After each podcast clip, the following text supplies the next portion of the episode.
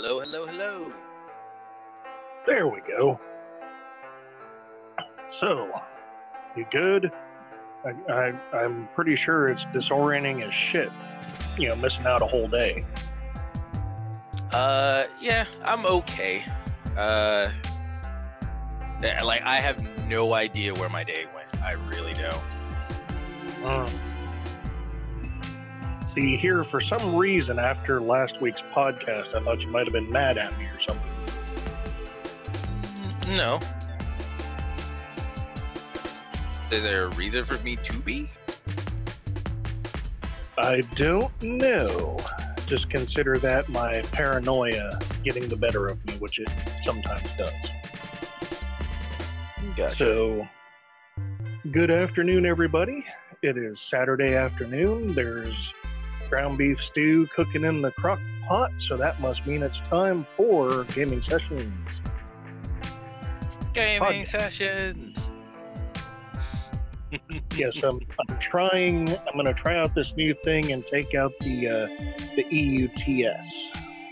So just gaming sessions podcast, and we'll see if if any of our people who listen, uh, yay or nay that. So welcome to gaming sessions. I am David, of course, aka Vincent VB82. My fearless co-host. Yep, Gerald, aka Sukinode. Glad to have everybody back. Hope you've been doing well. Indeed, and it's uh, definitely interesting times this past week. I don't know if you've heard, but there's now a Capitol Hill autonomous zone in Seattle.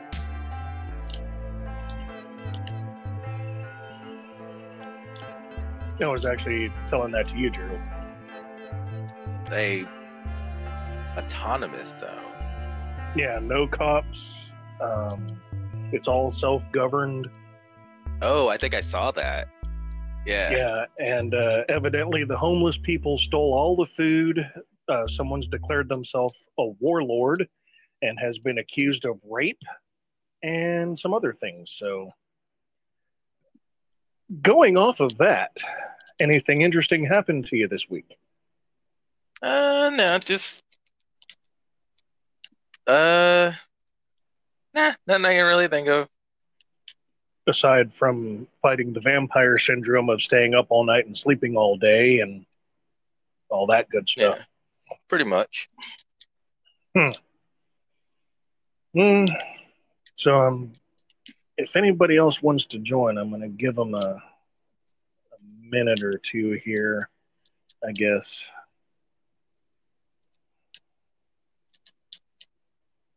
Yep, here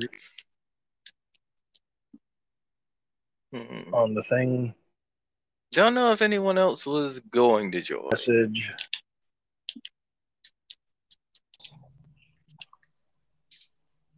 black slacks, white shirt, and it still fits. Still fits. Hello, hello. Can everyone hear me?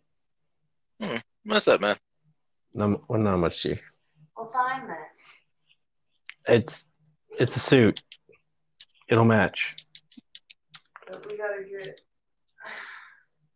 Billy and those boys because they don't have anything. I don't know if Billy does. I'm doubting he does.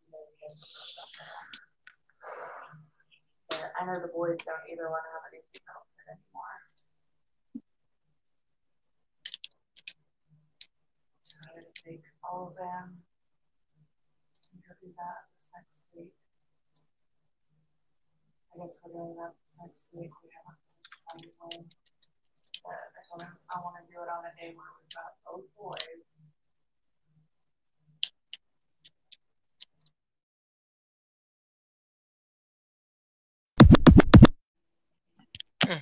I am back. Indeed, I am also back. Uh, always a good sign when it uh, shits itself, uh, not even two minutes into the podcast.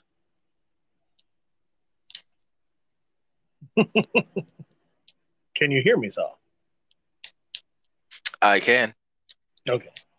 So, um, pretty sure I had said something about it last week. Uh, oh, there's uh, there's Crit, aka Crit, our Midwest fellow. So, Yeah. how about you, sir? Uh, we're doing. Uh, uh, how's our week? Uh, Yes. I'm gonna go there and We're getting there. go in and read you some flowers. Um, Slowly but surely. let's see. I don't think I was here last week, so I wasn't able to do my week in quarantine. Or so I spent. I spent a week in quarantine. Yay! Let me tell you how much fun I had there. And Well, I'm sure, uh, I'm sure it was uh, something straight out of risky business, right? uh, more like something out of Hello, go to. Cube. If anyone gets that obscure ass reference. Cube. so you had a lament configuration? No, so Cube was a, a movie where a, a bunch of people were thrown into this ever changing maze, which was just a bunch of cubes with different traps in them. And they had to Oh. try it out. And they end up using like their boots to throw into a room to see if, you know, something terrible would happen to the boot. Hmm. Uh, and So- Sounds like they ran out of boots real quick. Well, not every room was booby trapped, and not every booby trap was set off by boots. It was just the only thing they had available. Did The, they uh, then try like, underwear and jackets and hats and socks? uh, I don't think they got down to the nude, which wouldn't have helped much anyway. But uh, either way, the fact of the matter was, they no one got out alive. it was Ah, fucked up movies where no one lives. Ah, okay. so, so like the Maze Runner, but with extra death. yeah with everyone dies uh essentially so yeah it was it was really fucked up uh Now, wait, are we still talking about the movie or your week? well my week resembles the movie so yes um the difference is instead of having a maze i ha- it was me and my wife and i love my wife i love my wife dearly but whenever we're both quarantined to quarters and she's going out of her fucking mind. And Then that drives you out of your fucking mind. right this this devolved quickly and the the harmony in the household was only recently Will you set up cookies? Oh, can you set up cookies? So, so I how will- many give me a minute how many Rainbow Six troops did you have to call in from the UN to get that uh, squared away? uh well fortunately uh to compound this issue our three-year-old was in my parents care during this time. So my wife was also without her children and she had to pass on her weekend with her eldest. Now for those of you hmm. that are aware of exactly how crazy that will drive a woman you can then I am not aware. okay women me, do me not either, but you know, yeah. women do not like being apart from their children under any circumstance. It it will absolutely drive them insane. Um, and regardless of whether it is what is best for logically best for them or not, them or the children, they fucking hate that shit, and it drives them cuckoo. So kind of kind of like uh, Gerald when you had said, just leave your common sense on the street. It'll be fine. Uh, no, we were talking about religion during that argument. Well, not argument, d- uh, conversation. And your point being, women have the ability to be logical creatures and make logical decisions. That does not stop them from being subjected to the the the whims of their uh, hormones. I was gonna say ovaries, but yeah, Yeah. Well, hormones is the is the better, more neutral. Well, I can't can't really say neutral, but I'd say hormones is the better. It's no different from when a guy is like, "Man, I hate this woman, but she's so hot." or or even men, men follow their dick around like a divining rod by and large Mm, right?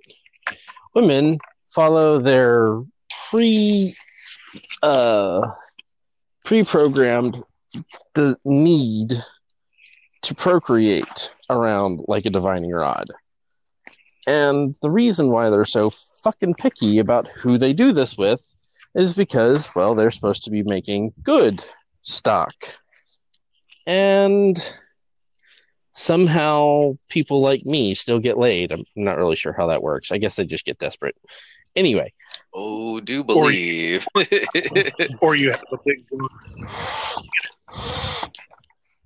so if you guys hear a funny sound, it's me pumping up a pool, a kiddie pool for my eight year old. I was I was about to say one like token. Yeah, it's not a penis Sure. pump. It's it's a bike pump for the kiddie pool. Anyway, Well, no, I, I was going to say token a joint. If, if you are, then yeah, don't be a joint hop. well, as soon as you drive your fat ass out to fucking bumfuck Oklahoma, we can hook you up because weed's legal here. You just you just have to get your medical card. Anyway, neither Well, I'm here. pretty sure the doctor would just have to take a look at me and be like, "Here, you need it more than I do." That's pretty much what they do anyway. They're like, you have any symptom at all that would this would help enrich your life? I look at people and I want to destroy them. Okay, here's yeah, pretty much. Anyway, so got through with uh, that fun-filled week, and we had a lot of really, really serious conversations about how the fuck we're going to communicate. Because, oh boy, Because talking just wasn't Oh. working. well. I don't know well, if y'all uh, so I don't know if y'all re- realize this, but the way that men and women talk is not the fucking same. Hmm. Um, so, Crit, I think you and I were on Discord when something went down. I think it was a week or so ago. And you know, being being the best wingman I could try to be, I was trying to whisper in your ear and say that as I wanted to say, no, no, okay, you don't talk about that time, but it- yeah, it's okay. yeah, I was. Uh, so I also struggle with anger management. So whenever she's being unreasonable, I am not real good at backing the fuck off, which is part of the problem. I admit my part in the problem. But either way, before this turns into, you know, a four hour segment on the differences between men and women and the difficulty of communicating, needless to say, hmm. we have gotten through it. She only packed her bag and she didn't actually leave. And we have, my psych agreed to put in a consult for a marriage counselor, which is the biggest problem we've had with getting one. Was we don't have any fucking money, but if VA is able and willing to foot the bill, fuck, that'll help me a hell of a lot. Hmm. So, you know, things are looking up. Um, possible segue into why universal health care, especially in the States, might not be a good thing. But beside the point. um, universal health care, as it has been implemented elsewhere, probably is not a viable solution in the U.S. Um, simply because of the distances and the costs associated with, and so on and so forth. I believe Right. See, I knew I knew there was a reason I liked you. I believe that there is a way to accommodate that, but I think that first we need to reduce the cost of healthcare in general from the backside, not from, well, fuck, we'll just pay for your healthcare. Uh, Right. but that is an entirely different subject and should probably be put in our political forum, seeing how it is a hotly debated subject. Hmm. It's probably guest starring uh, Sir Nicholas, uh, aka Squidicide, aka the formerly far right conservative turned moderate. Super left leaning, Um, super left leaning liberal. really not that far left, right? There's a None there's of us really of- are. None of us are really far off on either end. I mean, you're probably the farthest right amongst us. Um, and who are you referring to? David, Yeah. you're, you're probably the farthest right amongst us uh, gathered here, and I can pretty safely say farther right than Nick is. Um, but that's not necessarily a bad thing, right? Having a diverse opinion, diverse opinions means you can actually have a diverse conversation about things as long as everyone can remain fucking calm, which is the problem Exactly. in every fucking political and religious conversation ever. Mm, you're not entirely wrong. I, I like to consider myself a fence sitter, and uh, my friend who's now finally shooting end stages of TDS, uh, he made the comment that can't really be a fence sitter since there's more than two sides. And I was, the fence I sit on is uh, connected to ponds. So I get to laugh at everybody. Anyway, um, so we did that and got our kids back this weekend, which is why I'm outside in 80 degree weather pumping up a fucking pool. Mm. So, uh, with that segue, how about I go into my week? Goat head, Go goat head. where uh, where here in here in the Great Tar Heel State, the air is uh, hot soup. Uh huh. The kids are swimming through the air. Uh, and with uh, with my job, I won't get into specifics, but I'm uh, outside a lot.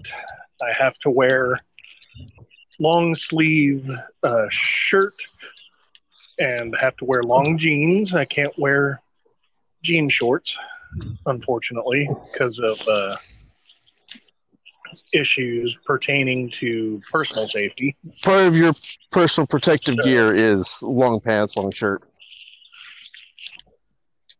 Yes, and uh, rubber gloves with leather gloves over those, a helmet, and a face shield. Oh boy. So, uh, So yeah, this this past. drink water. Go ahead. Oh yeah, uh, doesn't really help because the more water I drink, the more I sweat. Especially since the air is hot soup, the sweat just stays there. Now, I may have said this before, but like I was in Kuwait for six months.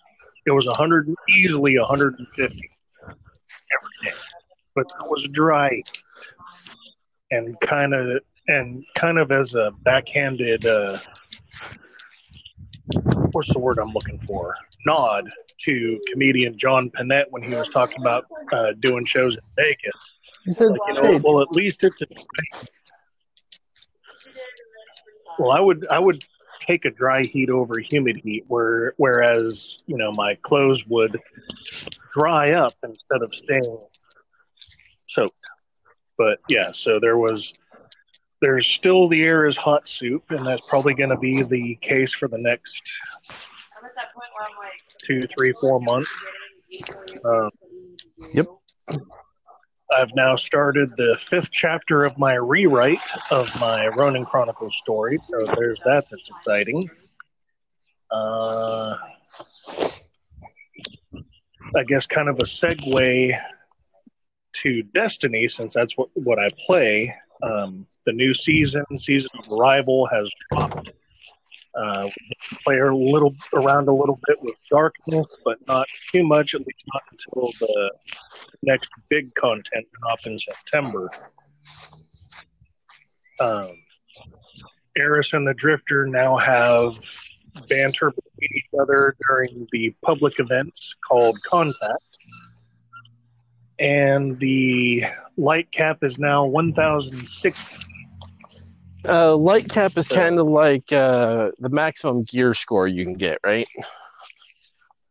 Yeah. Yes, it's well, it's a combination of the power of your weapons and the power of your. So, like right now, my my power Let me know well, it used to be off. called light level. It used to be called light level, but now in Destiny 2, it's called your power level. I'm at 1017. Oh, and uh, this new exotic that we got called the Witherhoard. Um, I already mentioned it to Crit when we were uh, doing our new thing of uh, pre-casting. Uh, it's a exotic uh, first slot grenade launcher. Um, our mutual friend Chewy gave it the best name I could have ever have given to this thing, the cum gun, because the the grenades you shoot are like white and black balls of essentially blight, which is what the Taken is like one of their things that they use against us. Well, now this weapon lets us use it against our enemies. So when you shoot it, but it doesn't hit anybody, it hits the ground and then just erupts into a big white and black circle of roiling stuff. Mm. So when Chewie called it the cum gun, I just proceeded to laugh for the next five minutes and was like, eh, that's pretty apt. And this thing uh, is nuking raid bosses and stuff, and I'm I'm still using it because I have, excuse me, a, a quest I'm a quest I'm still working on completing. Are, are you going to live there? Two quests. Live you're, where? you're you're you're Wait, are you coughing to and dying. I was just making sure you're gonna live. Oh yeah. I took a sip of root beer and uh, a little bit of it went down the wrong tube. Mm, sure. No, it is definitely root beer Mm-hmm. from the dump. Mhm. Yep. Anyway, moving along. Moving along, yes. So, uh, Gerald, did uh, did you watch both episodes of Locke and Key? Are we going to do both, or are we just going to do episode? I watched nine? both. Okay. So uh, hopefully everybody, you've got your Angus's peppered. You've been read your last rites because this shit is fucking crazy. Hmm. And we will talk about it after this break.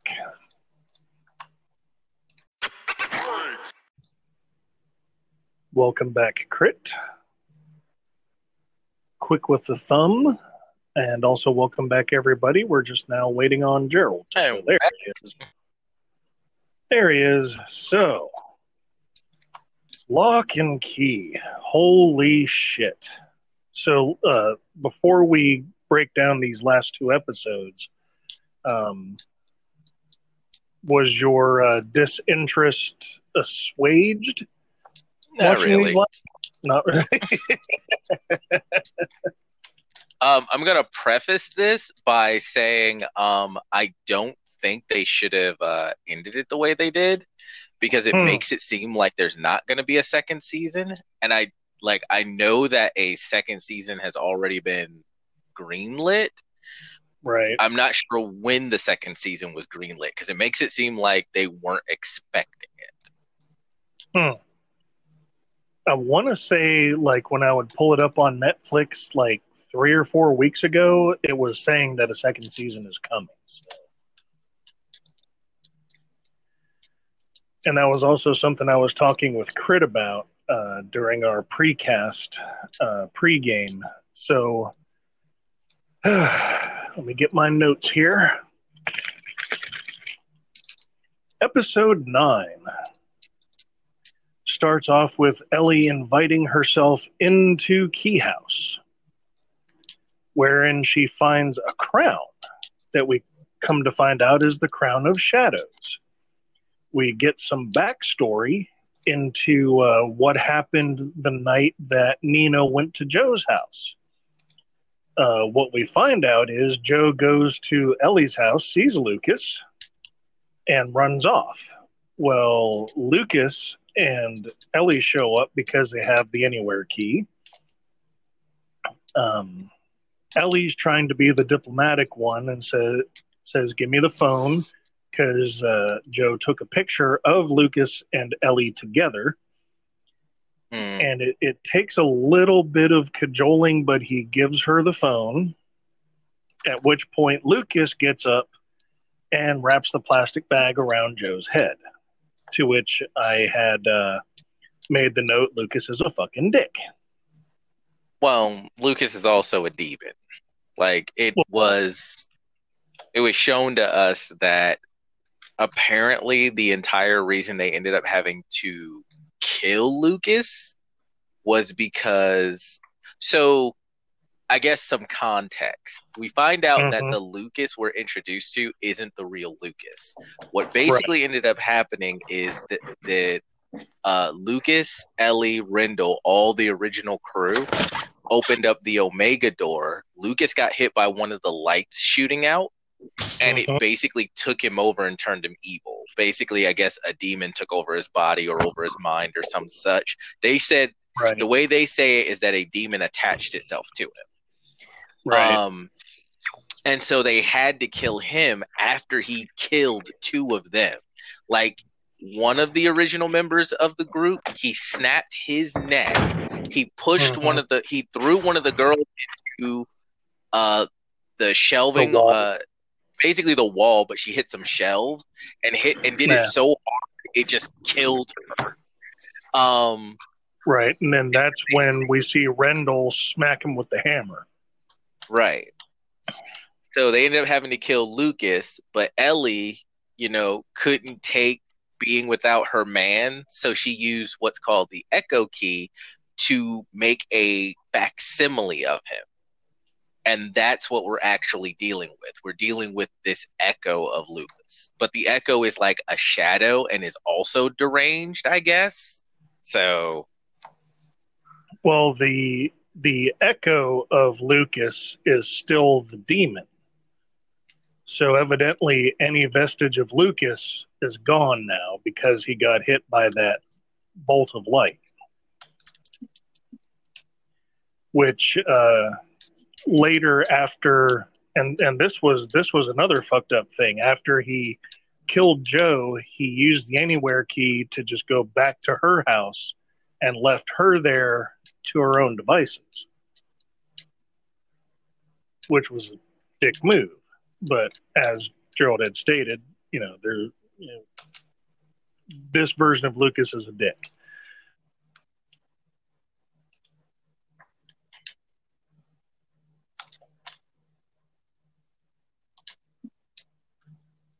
yeah, pretty much. But continue. she makes house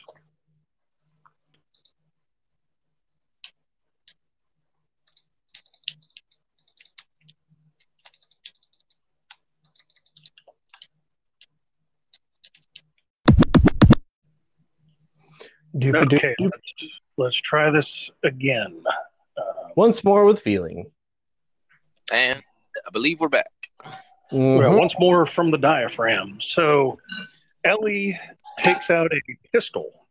I'll just say a pistol because evidently um, saying a revolver is a little too specific. And she finds uh, Lucas or the Echo or Dodge reading a magazine. And he's like, Oh, he finally got back. And then she empties all the chambers into his chest. Yeah. To which we find out that doesn't kill him because he is, in fact, an echo.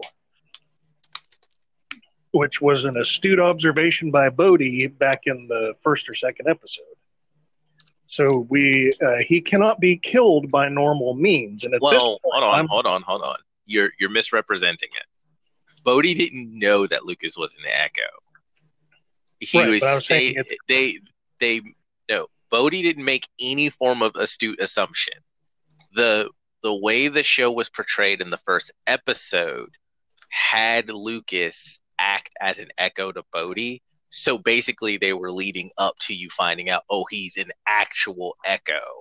It- Right. Basically, they uh, what's the word for it? They uh, foreshadowed. foreshadowed.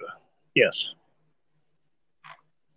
Okay, fair point. Fair point. So yes, so he is an echo. So at which point I'm wondering, so is this echo Lucas or is it Dodge? Which that ends up getting answered later on. And at this point, uh, Bode skips school. He goes to talk to Rufus and then that cuts to a scene of Eden. I guess she lives in the girls' dormitory at this at this school, and she's primping and getting ready. And Kinsey's fear shows up and scares the shit out of her. Yeah.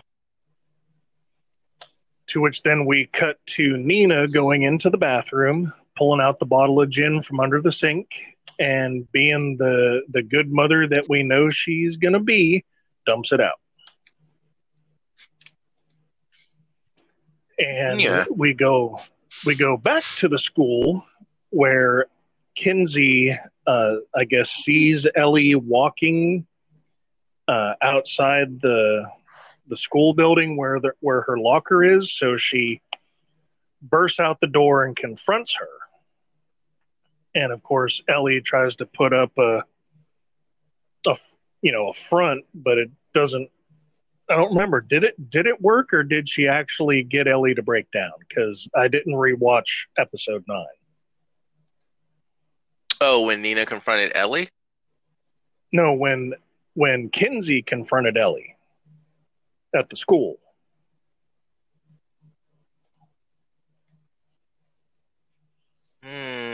I'm not remembering that part. I remember Nina confronting Ellie, but I'm not Yeah, that- remembering when That was uh, Kinsey was a confronted her. yeah, that was at Joe's funeral. No, when uh, when it cut away from uh, Nina dumping the gin, it goes to Kinsey at her locker at the school, Mhm. and like her look off camera, and then it goes to outside where her locker is, and she like bursts out the door, sees Ellie, and then confronts Ellie about all this shit going on. And I Oh. remember at first, Ellie's like, "I don't know what you're talking about. You shouldn't be talking to me like that." But I, I think she did break down, and then Mhm. we, uh, then we see Oh, and and even even before that, and I didn't note this down, but uh, Eden confronts Kinsey, saying, "You know, you got some some nerve trying to scare the crap out of me, this and that." And uh, Lucy, you got some splaining to do. well, the, the splaining sorry. happens. Oh yeah, no, you're fine. The splaining happens when uh, we see Kinsey on some bleachers, I guess, on one of the sports fields, and here comes Eden. Um, what's the name of the dude who's got the two prosthetic legs? Do we remember? I do not. Unfortunately, so it-. Yeah, it's think it him and Greg. Jackie. might be Greg. Yeah. So we'll we'll call him Greg until we get confirmation. So it's Eden, Greg, and Jackie, and you know it it just it's just one of those things. Bullies can really only bully when they have backup, right?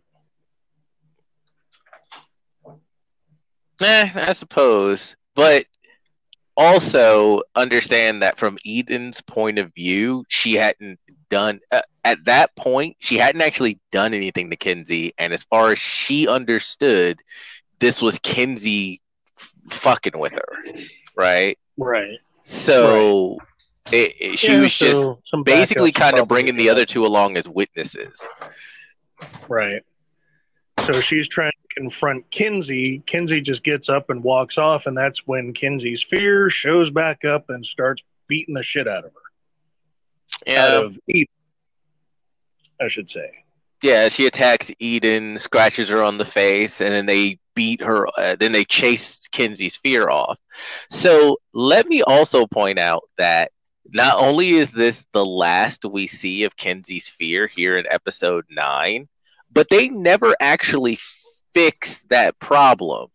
They chase off Kinsey's fear, and then that's the end of it. Kinsey's fear is still out running around in the woods somewhere.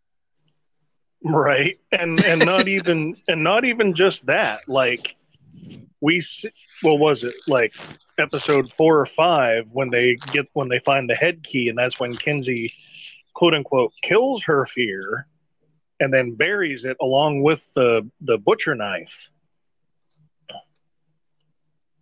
So uh, and I guess it was a thankful bit of plot armor when uh, uh, Sam shows up and Kinsey's fear is still miraculously alive Well, it, there was him. no indication it could be killed, and now that we and now that we get introduced to echoes and uh and and the demons, demons there's- the yeah, there's no reason to believe that Kinsey's fear can be killed because it's an emotion.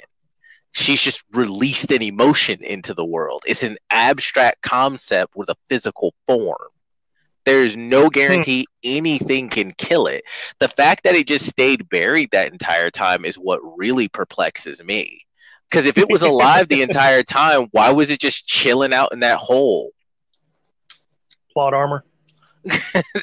so unfortunately the show about at around episode six to seven the show tends to kind of unravel at certain points like that and there's no explanation and and, and it was doing really good up until about episode six or seven. I forget when it really started, but unfortunately, it then kind of gets worse in this episode and the next episode.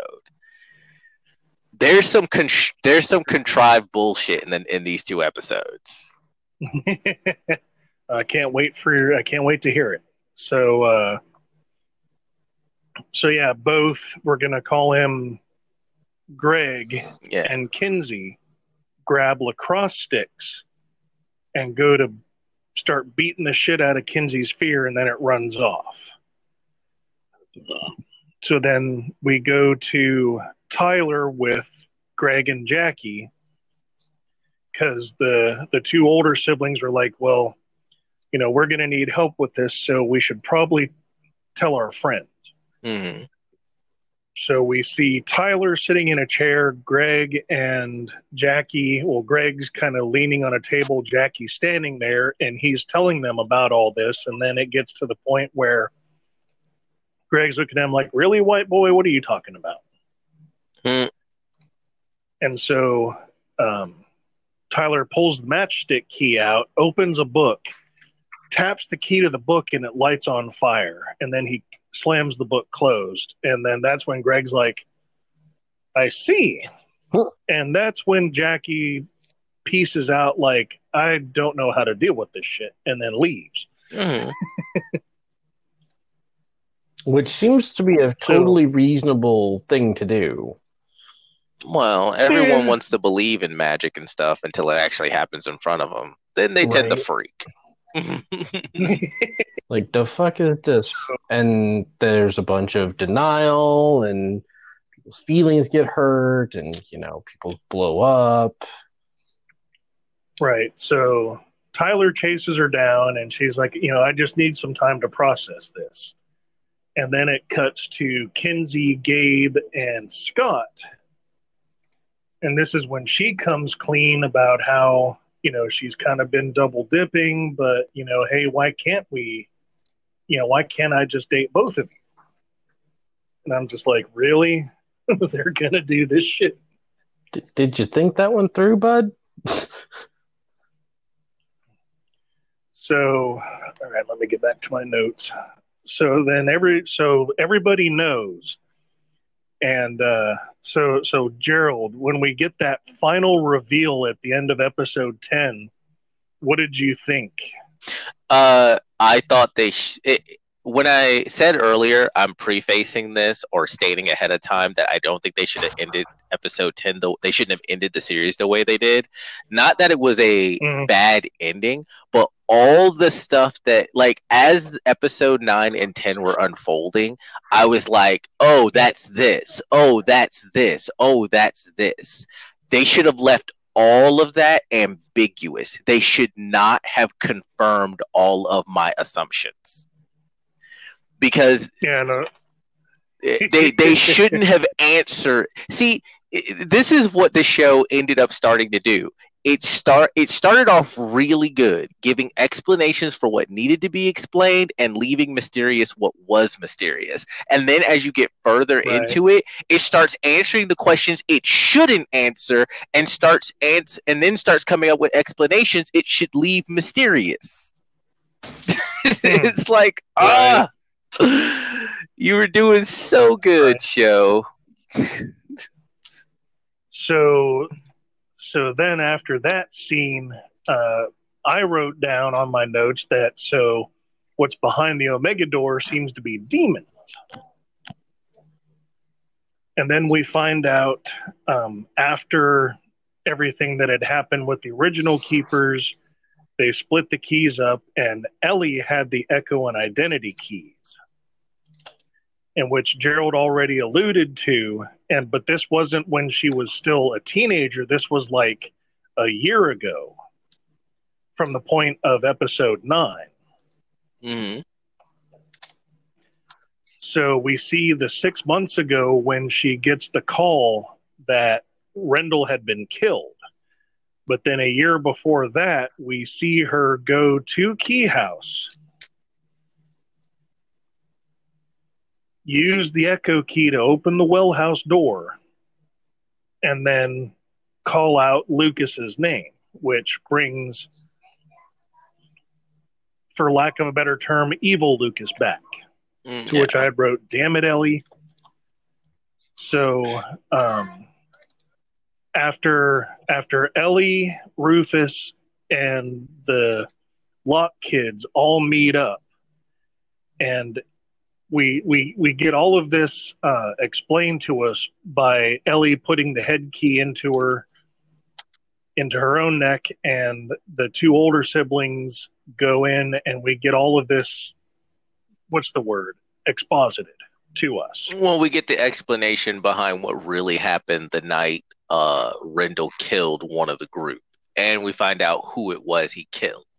So we find out that Right. it was Lucas that they killed, and we find out why they killed Lucas, which we stated earlier. It's because he got hit by one of the lights coming out of the Omega door, turned him into a demon. He killed two of the group before they stopped him, and then Rendell was forced to kill him. Right. So while all this is happening, Bode has an idea, goes to a drawer in the kitchen, pulls out a ring of keys, and guess what's on that ring of keys? The key to the crown of shadows. Mhm. So once Ellie and the older siblings come back out, Bode's like, I found it, I found it. And they should have kept the fucking key at Key House Yep, that's what I. and had Ellie go. That's the first contrivance. I was like, wait a minute. Did Ellie and Rufus just forget that Lucas lives with them and has been living with them since Bode let Dodge out of the well? And did she forget that he's dangerous and killed a man in front of her? Oh, and let's not mention that he tends to just leave and then show up whenever he wants to there was a there was a point in time when Ellie was talking about him and she was like, "Where did you go? I didn't know where you went." And he was like, I just went out for a little while. Apparently, he'd been gone for like a couple of days, and then he just shows back up.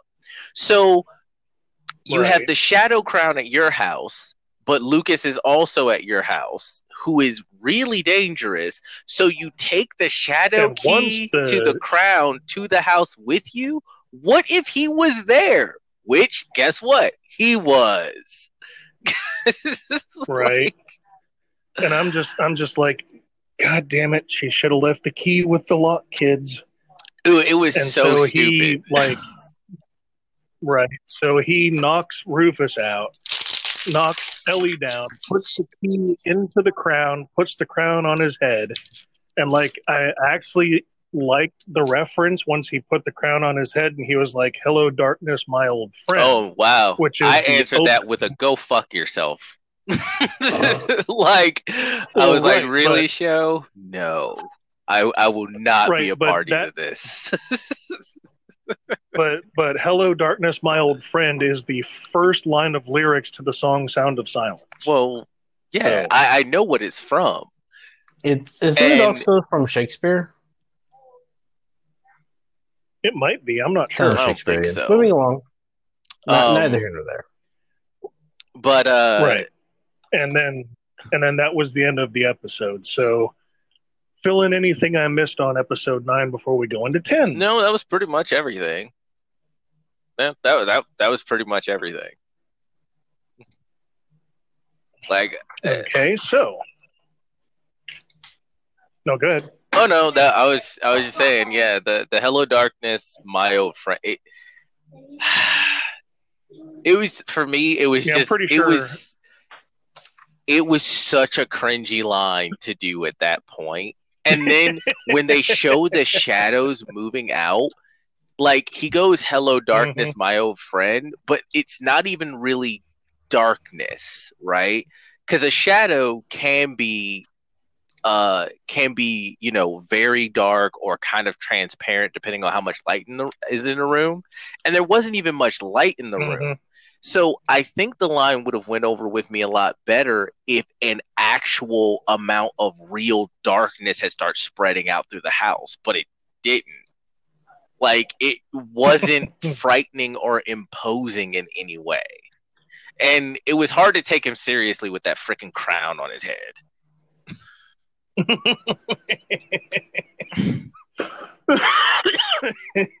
All right.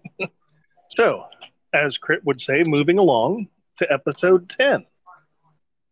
I wonder if Nina and the detective are going to be a thing in the next season. You know, it seems kind of like they're going in that direction. Like at first it didn't and then they they're talking to each other and and uh and it seems I don't know. It's kind of a back and forth in my uh, from from my perspective. It's kind of like it looks like it's kind of back and forth and the writers are trying to decide whether that's the direction they're going to go or not.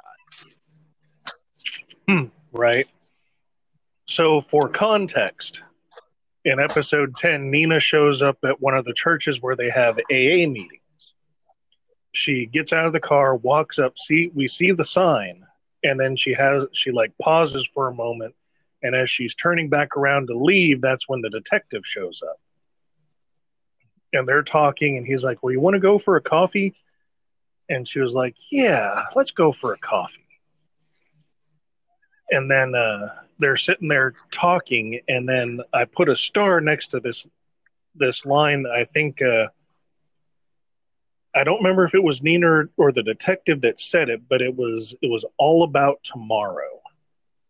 Oh yeah, he was uh he was counseling her because she was talking about how uh maybe it was a huge mistake for them to come back to Locke House and how she had come back because she thought it would help her reconnect with Rendell and learn more about his past because he never talked about it. And the detective Mhm. was trying to tell her like instead of don't worry about five, you know, 10 years from now, don't worry about 5 years from now. Worry about getting Right, to worry the next day, right? And she was like, I think yeah. I'm just still stuck in now. And yeah, so it, it yeah. Yeah. So So then we cut from there to, and I don't know why I put this down this way, but I, I put down the note white people waiting. Because it was it was the siblings at Key House waiting for Rufus and Ellie to come Uh, yeah. Well, yeah. So white pe- white people waiting when we knew it wasn't going to be a good thing. So that's when Dodge shows up wearing the crown, and they see the shadows spreading. And then, uh, well, I think Tyler said, you know, you know, they're just shadows; they can't do anything. And all of a sudden, the car gets lifted up and tossed, you know, across the the driveway into the yard, and it's like, oh no, no, those shadows can do Mhm. shit. So they rush further into the house and they start turning lights on. And that's when Bode, I don't know, how the hell did Bode get the matchstick key? Because last I remember, Tyler had. I assume he gave it to him at some point in time. No, no. I think he Right, asked so for he it. I think he asked for it because he was trying to make his uh, glow sword, uh, his glow sword, uh, more dangerous. So he put the matchstick Right, on. so he, took it from Tyler and put it on the uh, end of his uh, glow sword. Yeah, so he, he took his his glowing sword with some electrical tape and tap and taped the matchstick key onto the end. And uh, so there, you know, we we see the shadows in there in the in the house as they're turning lights on, and as they're turning lights on, the shadows disappear. So they get to the kitchen where there's like three or four shadows just ransacking the kitchen. They go to turn the lights on, the lights come on, the shadows disappear, but then everything goes dark. And Kinsey's, of course, like, "Oh, go get the fuse box." And I'm like, "Oh God, you're Yeah, doing it!" And I was like, have all the lights in the house never been on at the same time? Like, are our houses not built in order to deal with the load of all of their lights being on at the same time? I was like, it's, it was just so convenient for all the for the uh for the uh fuse box to trip fuse box when they started turning on all the lights. Right. I was like, they've never done this before. They, like, I know they have to do a lot of work on the house, but I find it odd that they never turned on all of the lights and never had an issue. But this is the time, the right? issue. Like, because See, I didn't even I didn't even think that. I thought one of the shadows went down there. I thought, uh, I th- and so did I. I thought it was Dodge. I thought Dodge had like cut power to the house itself, and then she was like the fuse box, and I was like, wait, you guys have never had all the lights on at the same time, and the fuse box can't handle the load of all the lights being on at the same time. I know it's an old house and needs repairs, but what? damn right. Like, So right, so they uh so they split up. And then this she gets down there uh sh- she's going down the stairs a shadow grabs her, drags her under the stairs and she's doing a thing and then we see um Dodge wearing the crown coming towards Bode. So he takes the the glow sword with the key and runs it through her chest.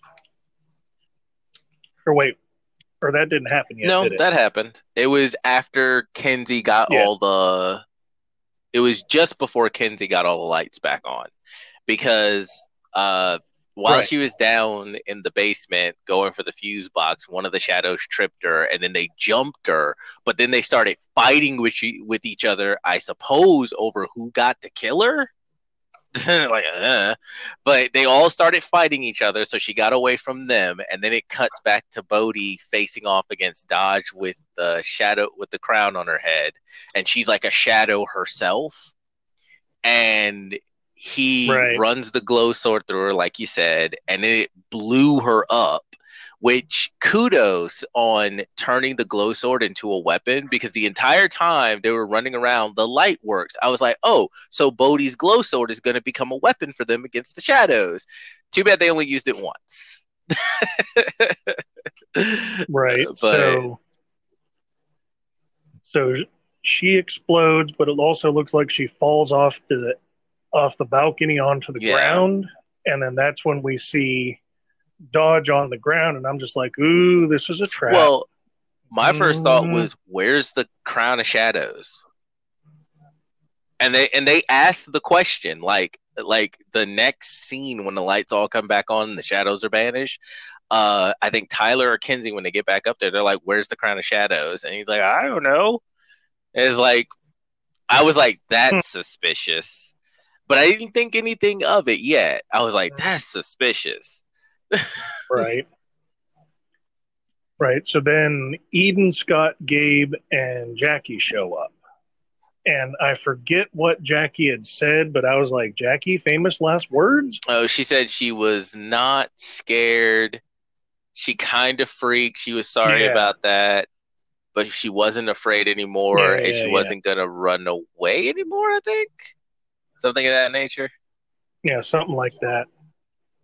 Yeah. So then they're all looking down at Dodge, and that's when Scott makes the the non-binary reference, which got me to cringe a Mm. little bit. Somebody was gonna do it. Mm. Like someone was gonna make the reference. Uh, yeah, I, because. Hmm. David.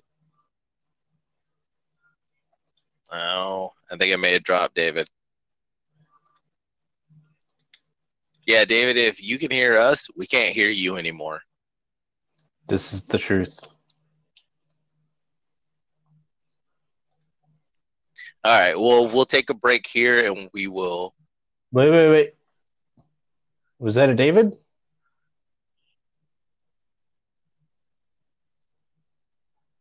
No, yeah, it's gone.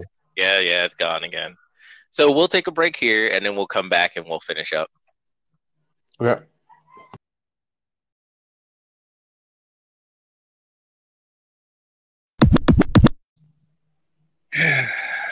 yeah, I figured as much. All right. So where? What was the last thing you heard me say? We were at how the crown of shadows wasn't on Dodge's head when they all go downstairs and find her body. And then also the famous last words, and then the non-binary comment, And then, and, um, that's, right, and that's when I'm wondering, is this even the real Dodge? You know, they they bundle her up in a sheet and they take her down to the friggin' Omega door. Mhm. This is going to be a repeat, isn't it? And then, See, I thought so. My first thought was Dodge is playing possum. She's Right. just because the first thing they did is she was laying on the floor and they were like, Well, she looks unconscious, but you can't kill a echo. And they were like, Well, where's the Omega key? And Bode runs over, like, I'll go get it. And I thought she was playing possum so that they would go get the Omega key for her because she didn't know where it was. And I was like, and this dumb fuck goes right over, grabs it, pulls it out, and then just holds it up like it's still here, it's safe. And I was thinking she was gonna pop up, kick the crap out of all of them, and take it, but she didn't. And I was like, oh, well, that's weird. And then they get to the Omega door. Uh, right. Continue. So they're so they're at the door, and they uh, so because the the two older siblings had been in Ellie's memory, I think it was Tyler said, no, I think it was Kinsey.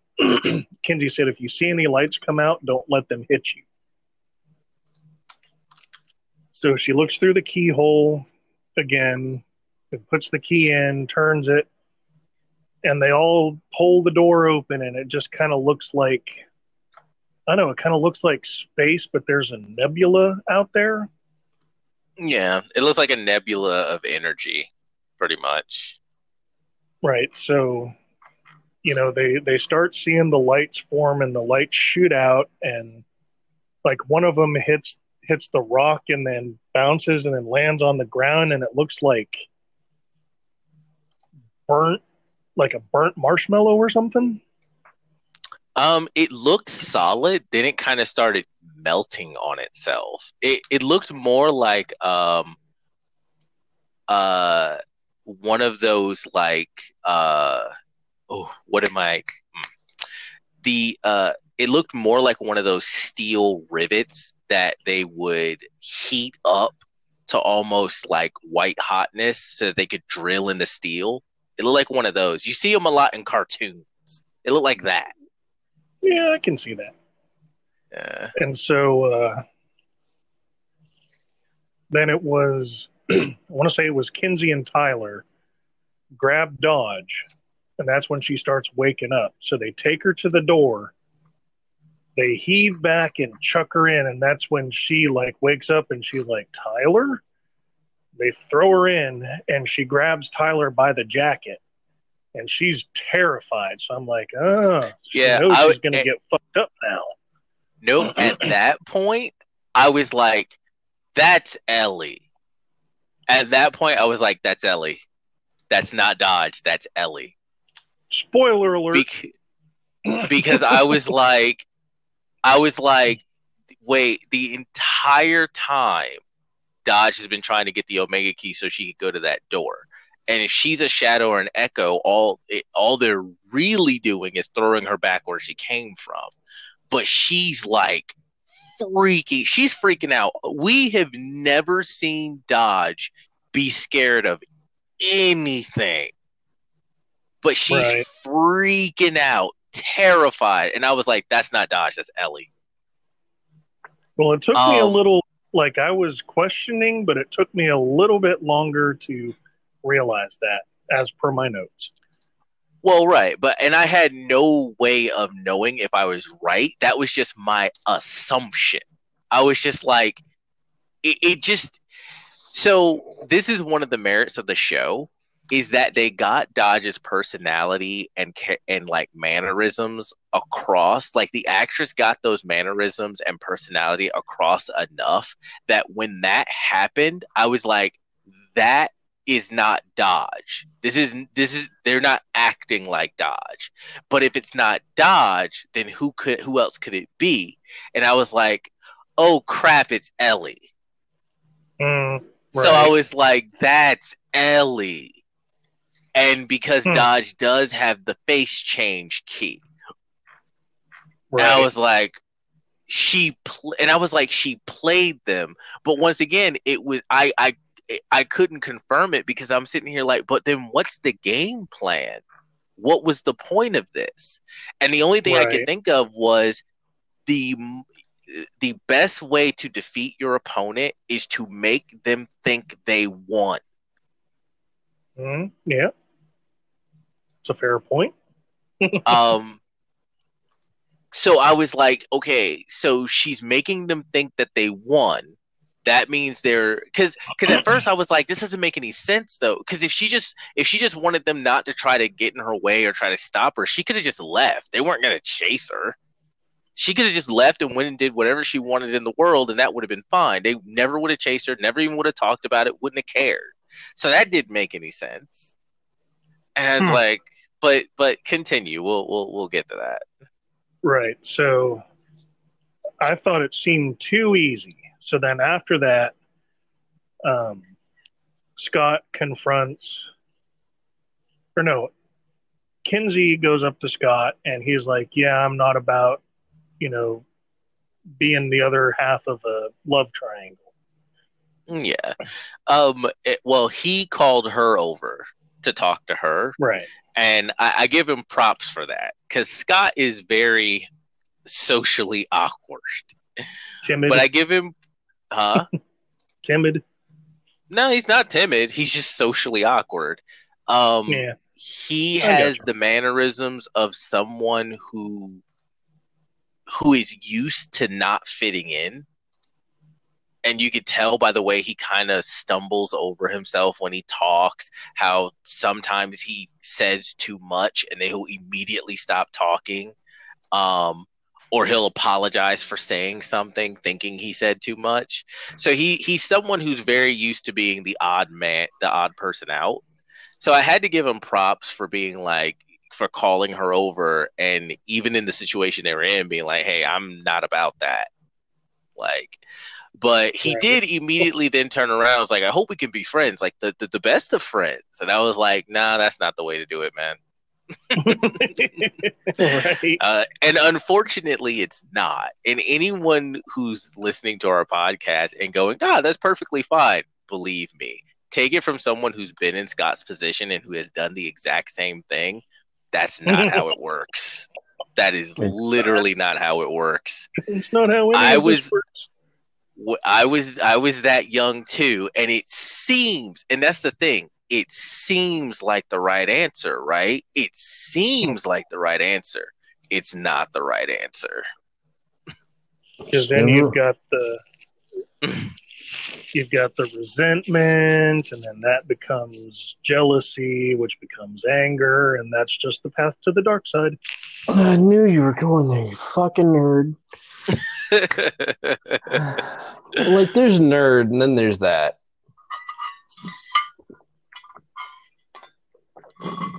But continue.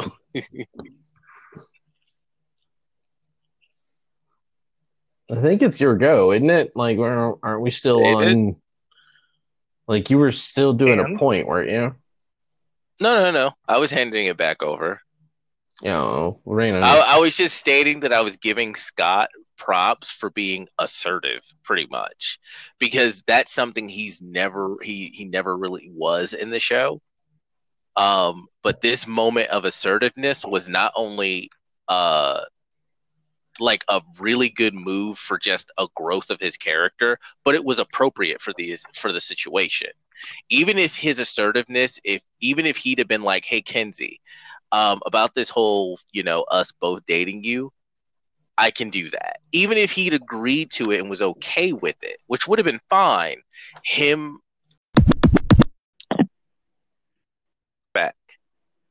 and it might be a Uh. nerd thing to say but that doesn't make it any less valid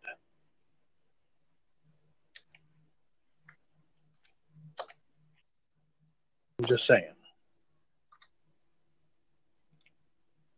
You're saying? can people hear me yes, but I'm. I can hear you. Mm-hmm.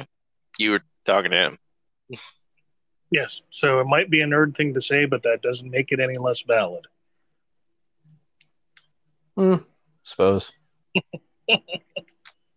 So after all that, and welcome back from umpteenth number of disconnect. Mm, Yeah. Um, I was five. just basically saying that I was giving Scott props for being assertive, which is something he's never re- which he's never been up until this point. Like, uh, Right. well, I guess there was one other time, but that was because he was pissed after the whole sea cave thing with Kinsey. That was just because he was Mhm. really mad at her. But he's never just been assertive when he's been calm and could think straight. So even if he'd agreed to the whole three way, him if he like in that moment if even if he'd have been like, "Yeah, I'm with this whole three way thing. We can definitely do this," that would have been fine. It, it was nice to see a little bit of growth of his character, and I hope we see more of it. Um, I hope more of it happens. right. So then, so after that, do we see Nina and the detective at a bar? Yeah, I think they're they're either at a bar or a restaurant. Yeah, something. So then, um, the detective gets a call, and he shows up at Ellie's house where Bode's there because he went to go check on Rufus. Rufus is there and unconscious, and called nine one one. So the detective shows up. They got they get um, Rufus into a ambulance. Bode goes up and it's like, "What happened? What's going on?" And I believe Rufus gives him the head key at that point. He does. And Yeah. this is where it confirmed my suspicions that it had been Ellie because when Right. Bode gets into the house, only Rufus is there. And I was like, Right. yep, it was Ellie. To which at that point I wrote down, did they throw Ellie through the door? So yeah, so then there's the the family meeting the next morning where everybody's there, including Duncan. And Well, Nina's like- also also remember when Bode is talking to uh uh uh, now I've we said his name several times and now I'm forgetting it. Rufus. Uh, Rufus.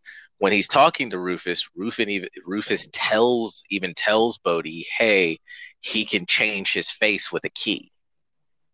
So right. when Bode comes back, um, and talks to Tyler and Kinsey, he asks them specifically, did they throw the right person into the gate because she could change her face? Right. So, So then there's the right. So then there's the family talk where Nina's like, "Hey, we're gonna go back to Seattle," and then everybody's like, "No, we, we're already here. We like it here."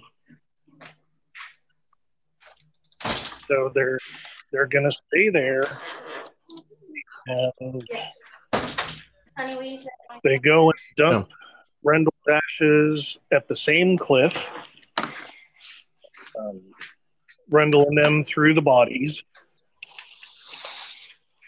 And then this is when um, I'm wondering if Gabe had actually gotten hit by one of the lights. And I and I wrote down Gabe got hit, and then when I realized that I crossed it out and was like Gabe is dodge. And then we see that when they did throw Ellie into, you know, through the Omega door, Eden got hit by a light. one edition? Thank you.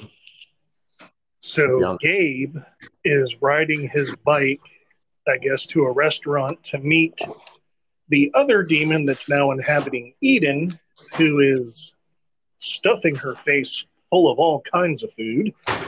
mm, And he's like, How are you doing? And she's like, I'm hungry. And then it's over. So, anything I missed? uh, no, that was pretty much what everything that happened. And I, I will, uh, I'll admit, I never saw the whole Dodge was also doubling as Gabe. Like I never saw that Right. coming. Um, and then I think, and when you look back on it, it makes sense. But that's why I also say this is they- should not have done this. They should have left it ambiguous. They should have let everybody go, oh no, they threw Ellie through the door, but not given any confirmation of that, right? Ellie is gone. Hmm. They and then they should have just had Dodge be gone too. Cause then it's ambiguous. Then you don't know. Cause Dodge could have just left and taken Ellie for whatever reason. They should have left all of this ambiguous. The only thing I think they should have shown us is that Eden got hit by one of the lights. That's I feel like that's the only thing they should have shown us.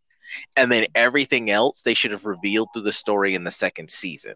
That's why I say it feels like they didn't know that they were going to get a second season, so they answered everything at the end of the first season.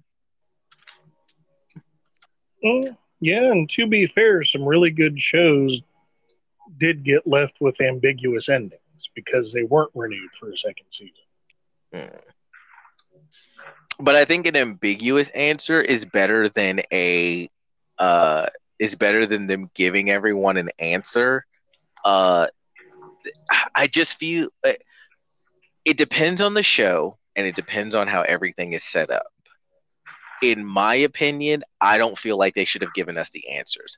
I feel like all of that should have been left a mystery. Was it Ellie that they threw to the portal or was it Dodge? We don't know because both of them are gone. Eden has been hit Hmm. by a thing. Is she going to be the new threat? Only to find out in the second season, oh, Gabe was Dodge all along. And then when you Hmm. look back on the first season, you go, oh, it makes absolute sense. And that, ex- so it was Ellie they threw through the Omega door. It makes absolute sense that Dodge also disappeared. Like, I feel like those revelations are more, it would have been more impactful. But in the second season, and they might be going for the angle of, well, you know who the villains are, but they, but the, uh, the, the protagonists don't When so they want Yeah, the the- tension of you knowing what's happening but i feel like they should have went the other way with it Yeah. It makes but sense. I mean, it works either way depending on who you are uh, watching it. It can work either way. It just depends on your taste. For my personal taste, I would have rather them not have explained any of that. Only that they showed that Eden got hit by one of the lights. I feel like that's how it should have ended. yeah. I guess we'll see how it plays out next season. So, Crit, final thoughts. Um, I'm glad that I can hear this review because this does not sound like my cup of tea. Um, and by hearing it from you guys, I don't have to watch it because, like I said, not my cup of tea. Um, that said, um, oh, motherfucker. Sorry, I'm multitasking here, and my archers keep wanting to commit suicide by running into the freaking base. Yeah, they do that. Mm. Um, but either way, uh, by no, you guys stop that. Uh, Well, you heard it here first, audience. Crit is speechless. I I am. I just I don't know. It, it it seems like this show has a lot of problems with just making some bullshit up for the sake of plot instead of uh like they ran out of answers, you know? That's what it feels like from your description. Right. Yeah. Well, it's not a an invalid uh, response for someone who's not seen it and has only heard about it through us talking about it. So yeah. It won't. I don't know. I, I don't feel like it's that they ran out of answers. It feels like either they were they were moving too fast through the season, so they didn't have time to give the answers in a proper way. Like because eh, because why would the characters take the shadow key to like they don't want Lucas to have the shadow crown. They and you can only use the shadow crown with the shadow key. So if he's living there and might be there. I think when Ellie and Rufus were getting ready to go back, they even told them to be careful in case Rufus came back. So why take the key there?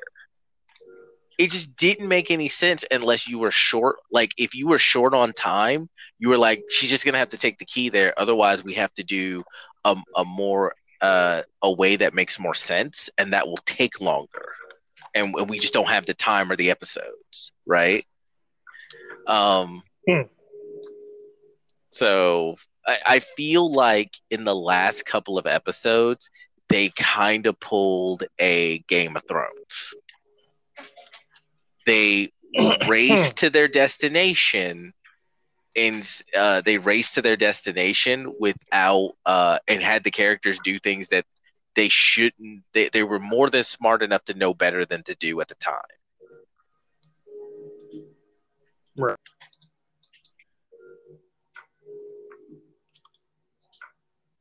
so You fucking And- morons. Oh, sorry. and yeah we know game um and like i said i don't think it's a bad show i, I think it's a pretty good show um i don't think i can i don't know. We'll we'll watch the first uh i will watch the first episode of the second season but it's going to have to make up for a lot for me to sit through an entire another season of this. Um it's just not my kind of it's not my kind of show.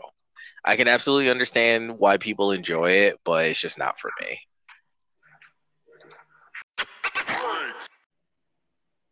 It is indeed a hell of a day, isn't it?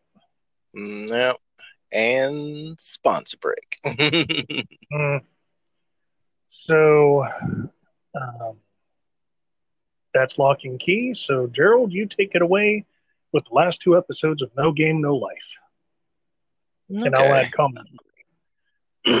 okay So, in our last two episodes of No Game, No Life, uh, Sora and Shiro are in the Eastern Federation uh, Beast Men's uh, game. They've just gotten downloaded into it. It is a virtual reality game, and they have revealed it to be a like I don't know the exact name of the type of game, and no, I didn't care enough to write it down. I, I think they called it Cops and Robbers.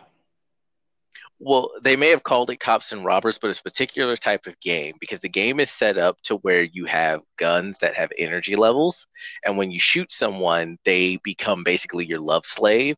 And there are all these NPC Right. female like bunny girls, um, and they used it because they used it on uh, Stephanie uh, Dola. I don't know why I like say it. Like her name just flows so well. Stephanie Dola. like I don't know why, but um, but they do it to Steph like several different times, and like the the in the one moment, like the very moment it's explained that by shooting someone they fall helplessly in love with you, Shiro instantaneously shoots Sora right in the face. so that that was pretty funny.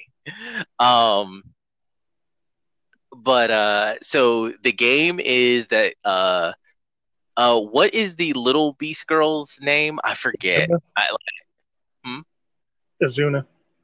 Izuna. Right, right, right. So the game is that Izuna has to shoot all of them or they have to shoot Izuna. Your clothes can be used as armor, which is one of the things they find out as they're running around. Um, because they end up they end up shoot they end up uh basically boxing Izuna in at one point and they shoot her, but she dodges it by using the coat she's wearing as a shield. So clothes basically act as a shield. And this is one of those uh this is one of those times where when I go the exponential kind of luck that Sora and Shiro need to win some of these games is is just contrived. Like it, it is just because plot armor and they're the heroes, right? Now it does showcase just how incredibly intelligent Shiro is. Like she is a genius among geniuses because once they get put into a tight spot, she does this calculation taking in all of the factors of the known rules of the game and how the virtual reality world works and um how the NPC characters work and they use this to their advantage by setting up a spot for them to have their last little showdown with Izuna. Um, because they're they're basically trying to wear Izuna down. And because Shiro is basically a calculator, she's basically a walking talking calculator. Um, she actually forces they actually get to a point where they force Izuna to use a power that the beastmen have but only a few of them had called uh, a few of them have called blood destruction it actually reminds me a lot of kaioken from dragon ball i mean it Hmm. basically does the same thing because it boosts all of their physical attributes and um and basically i think they call it blood dest- and it hurts them while it's activated. Like once it deactivates they're like exhausted. So it actually takes a toll on them. Um but while it's activated they basically it basically has been described as a way for them to transcend their physical limits and it basically allows them to contend with beings like the flugels um and Hmm. if you if you remember the flugels are basically demigod god slayers so Right. and it's also uh, made aware like S- Sora and Shiro figure out very quickly that um, that they're cheating, Hmm. and So they actually use that to their advantage as well. So this showcases a lot of what I like about this show of how they're showcasing Sora and Shiro using their intellect and taking all the factors and and uh putting them into a winning formula. Um like but Sora and Shiro are geniuses that can do this, right? And they've been doing it for years, so they have the experience. Right. But the astronomical amount of luck they needed to get every single one of these factors to fall right in line is just utterly ridiculous. Like at, in the final part of it, where they actually do defeat Azuna, if she had been a half a foot from the spot she was in, they'd have lost. So right? And Just- and that, that's not even the well. Good, continue. well no i mean pretty much it because the the entire both episodes is basically them in the virtual world in the i think it's the ninth episode i think it's uh which episodes is it it's eight and Nine nine, and 10. or Nine and nine and ten yes Right. so in ninth episode um it ends with shiro getting shot by izuna but Right. that was a ploy to lull Izuna so that into a trap. And so they were trying and then Izuna is that's when Izuna pops her blood destruction and goes all super saiyan on everybody. And hmm. so they're and then they're just running for their lives basically. And then they find out that the entire time they were luring Izuna into another trap. So everybody else is playing a game while Sora and Shiro playing 3D chess. That that that's Hmm. basically how this is being portrayed. They're all they're thinking, you know, steps and steps ahead. Um and then it turns out that the winning shot was Steph because what they did is they put Steph on the shoulders of one of the NPC characters and through the commandments of a short game that they played with her in the first episode, they compelled her to basically stay asleep until she got to a certain spot and then she would raise her gun and shoot directly forward. And since she was compelled by the commandments, she couldn't fuck it up. Um, and that's how they defeated Azuna. Um, because the NPC, while walking, didn't make any noise, so that didn't tip off the Beastman's superior hearing. And because Stephanie was incapacitated the entire time up to the point where the NPC, uh, the NPC stopped, there was no intent, especially since Steph couldn't open her eyes. She just had to, you know, pull up and shoot. So there was no like uh like it didn't trip their uh the beastman's danger sense basically because they have kind of a spider sense for danger but it didn't Right. trip that because there was no in there was no like malicious intent from steph. So that's how they got izuna and defeated her and won the game. Um now the thing is they didn't know if the they, they knew they were cheating. Like they were uh like the old man was using their heartbeats to uh, to find out where they were and then relating that information to Izuna so Izuna could always find them. And that's how they got into such a tight spot in the first place. But that was literally the only cheat that was seemingly used in that virtual world. And it was like but you didn't know of any other cheats they could have been using and why weren't they using other cheats there are much subtler cheats they could have been using in fact they could have used a, a, a cheat that you run into especially in fighting games fairly off not fairly often but often enough is lag switching Hmm. could have leg switch before Azuna was hit, allowing her to get out of the way.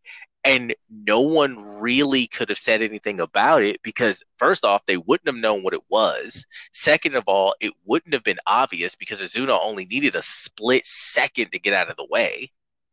And he and uh, the old man was literally watching the entire thing. So the fact that he couldn't see Steph behind Azuna didn't make any sense. Azuna is a small girl. There's no way they couldn't have seen over her head to be able to see Steph on the NPC behind her. So Hmm. there were a lot. So it was a lot of luck that allowed them to win. Just like when they fought, just like when they played the game against Jibril. So, uh, but they they do end up winning. Um, and then they go on to uh, meet the leader of the Eastern Nation, which is of course a fox woman priestess. Big titty fox Uh, priestess. big titty frog priestess um with a monocle i think i don't know if it was full on glasses but i think it was a monocle Hmm. Kind of looked like the uh, Monopoly guy or some shit. and let's hope not but uh so the rules of the game were that whoever lost basically gave up their race piece and all of their command and all of their rights right so they had won Mhm. So Sora s- says to the Fox Priestess, "Do you want to play? Do you want to play another game then?"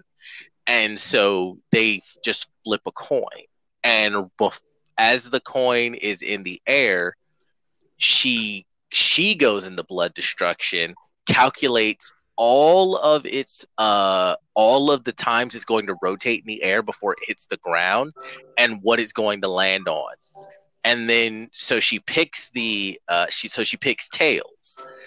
And sora as she was doing that had actually moved his foot forward on a on one of the uh floor tiles. And so the Mhm. coin caught on its edge in between the two floor tiles.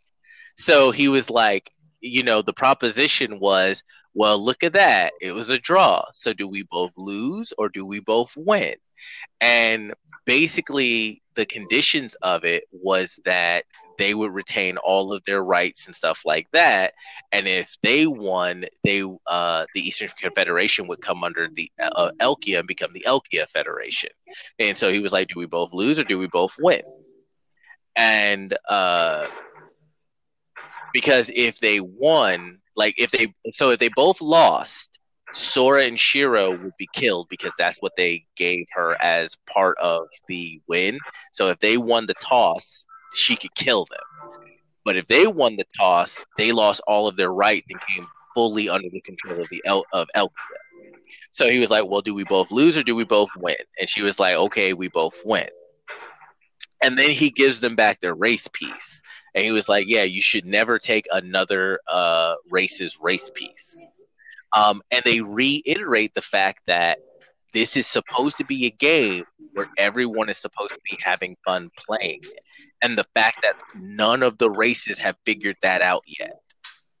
Like that is a like it's a very big deal, which is why one of the commandments is literally let's all have fun playing together. And the fact that, and they also reveal the fact that getting it's not getting the race pieces that allows you to the aim of the whole game is to challenge Tet. But the only way to challenge Tet is to gather all of the pieces. And the races thought that the pieces were the race pieces, which because of what the race pieces represent, no one ever put up as a bet, as a prize for the bet but it's not the race pieces it's gathering all the races together basically in order to challenge tet the one true god all of the peoples of the world must come together and then go to him to play the game and that's the thing that has been eluding all of the different races um, right. and And the the fact end that the there's 16 races and 16 pieces for each side on a chessboard.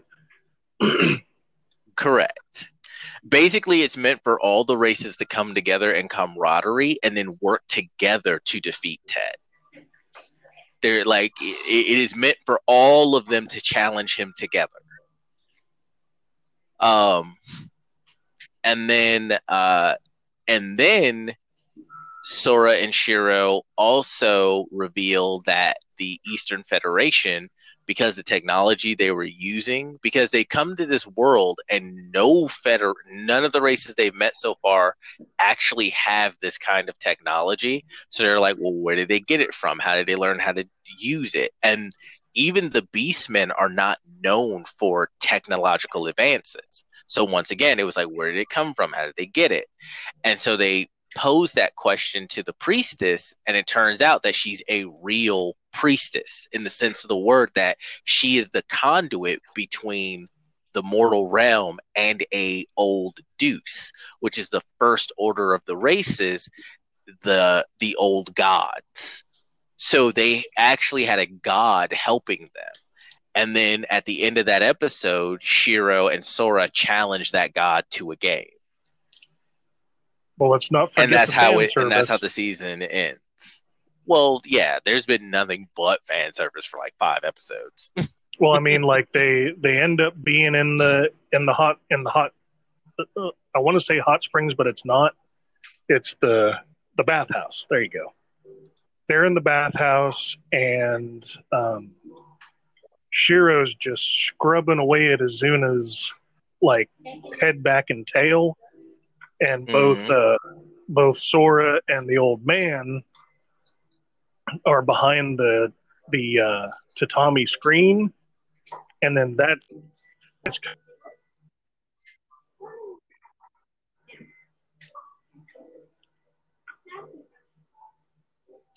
Mm, I uh, I honestly don't remember.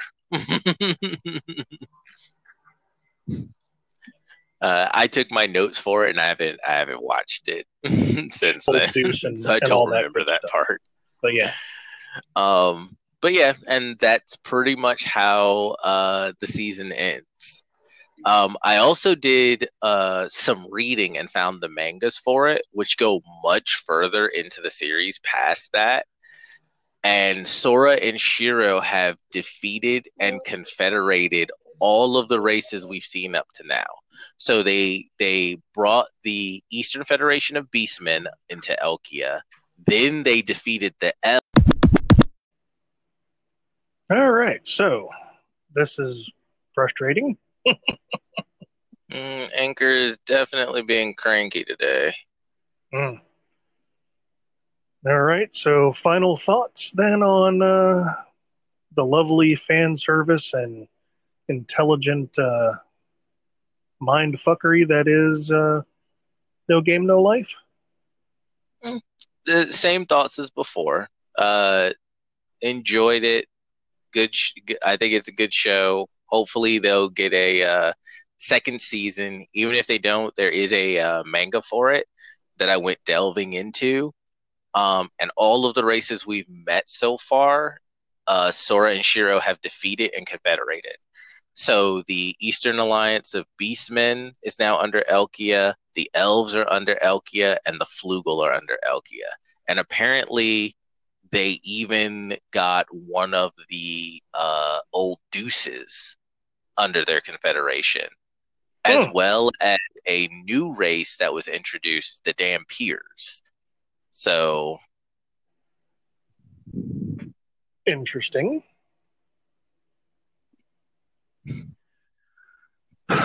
So, excuse me. There's a couple things you added to the Trello. Which did you want to talk about first?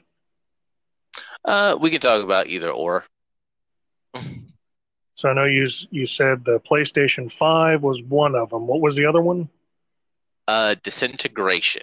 It is a new FPS shooter uh, developed by one of the guys that co-developed uh, Halo. Um, it's releasing in two days, and I saw the trailer for it, and I was like, "Oh, that looks interesting."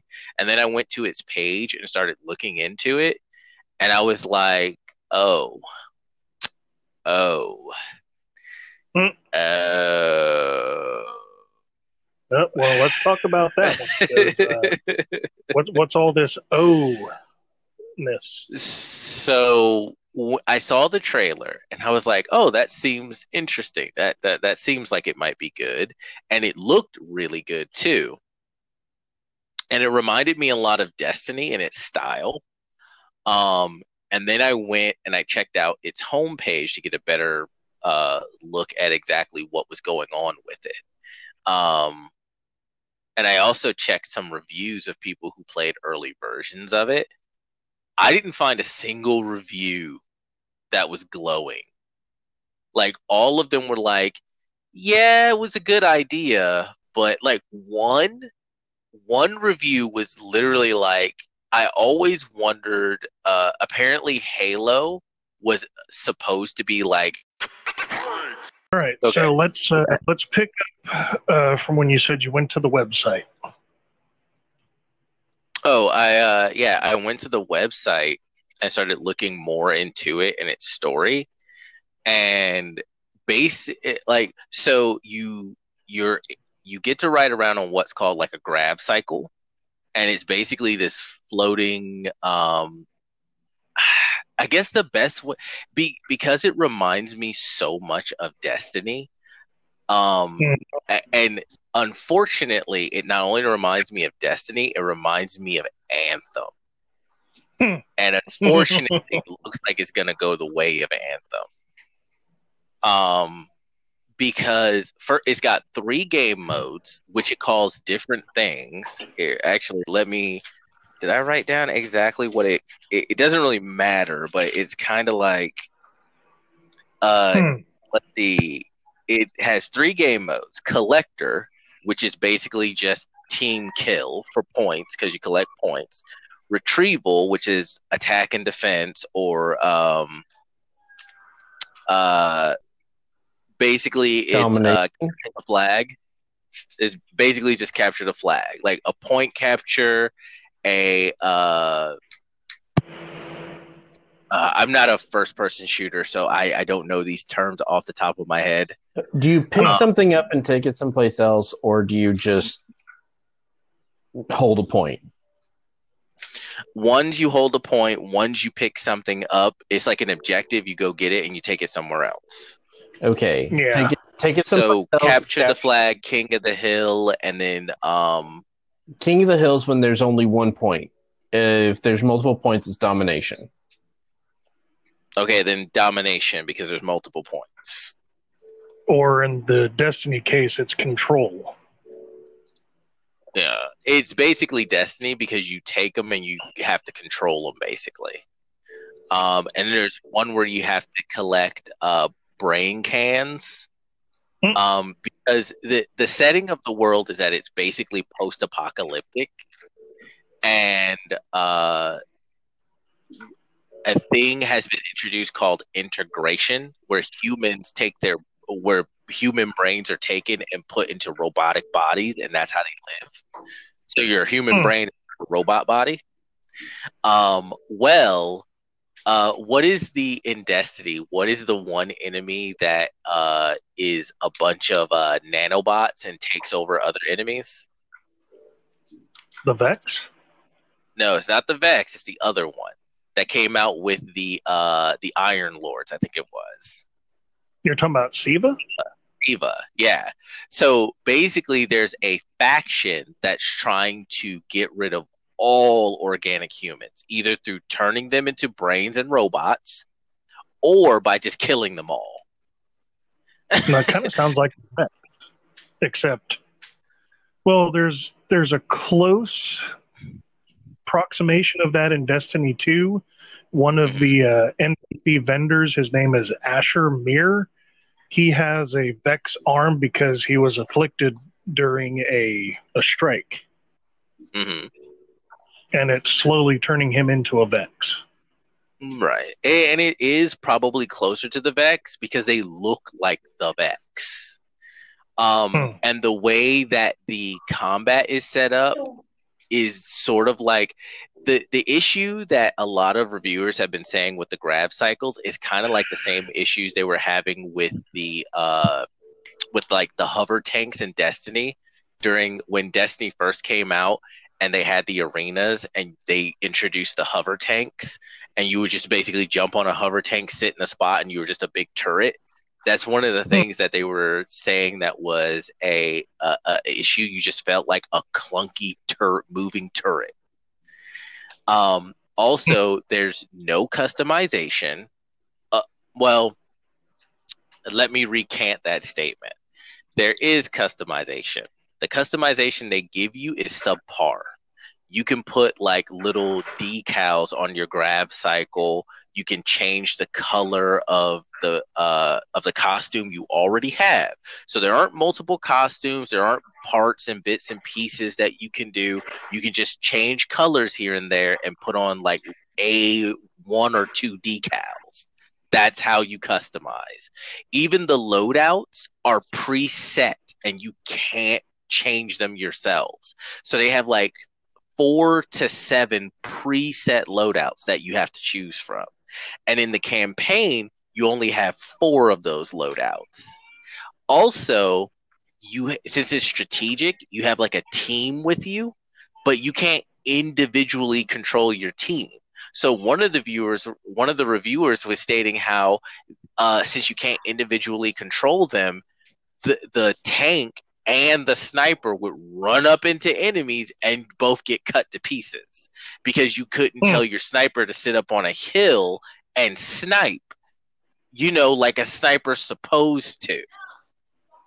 Hmm. And he was talking about uh, the reviewers were talking about how the combat pretty much came down to just spam. You had like three AOE moves, and so you would just spam those AOEs because each preset had an AOE move in it, and then it would have another skill. So you were just making sure to spam those moves.